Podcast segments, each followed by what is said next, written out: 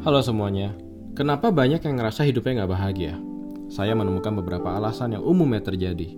Pertama, kurang bersyukur. Alkitab mencatat Tuhan Yesus paling benci sama orang yang bersungut-sungut.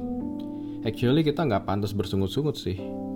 Berkat Tuhan Yesus terlalu banyak buat kita. Tergantung kita mau ngaku atau enggak. Mau buka sudut pandang dengan benar atau tidak. Kedua, iri hati. Ini juga salah satu isu yang ada di Alkitab dari zaman kejadian, tapi anehnya sampai hari ini masih ada aja.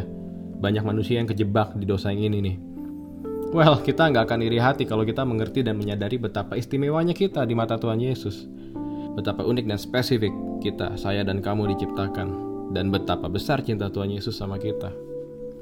Iri hati biasanya menggiring kita ke dalam perasaan ingin menjadi seperti orang lain ingin sukses seperti mereka, ingin cantik atau ganteng seperti mereka, ingin punya pasangan seperti mereka, punya rumah seperti mereka, dan sebagainya.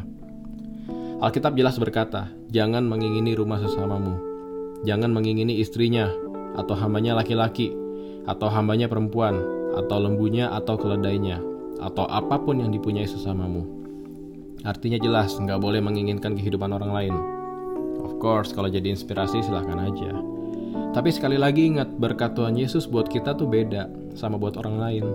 Jangan sampai karena terlalu pengen jadi orang lain, hidup dan dampakmu jadi nggak maksimal.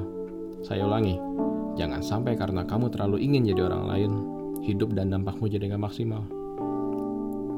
Hal ini juga bisa terjadi karena kamu nggak sadar akan berkat dan talenta yang Tuhan Yesus kasih buat kamu. Makanya dalam doa jangan kebanyakan minta, banyak merenung, banyak bertanya, banyak sediakan waktu untuk mendengar suara roh kudus. Jadi kamu gak memandang hidupmu dari kacamatamu, namun dari sudut pandangnya Tuhan Yesus.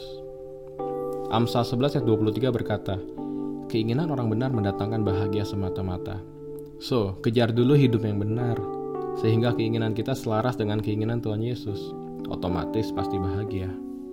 God bless you all.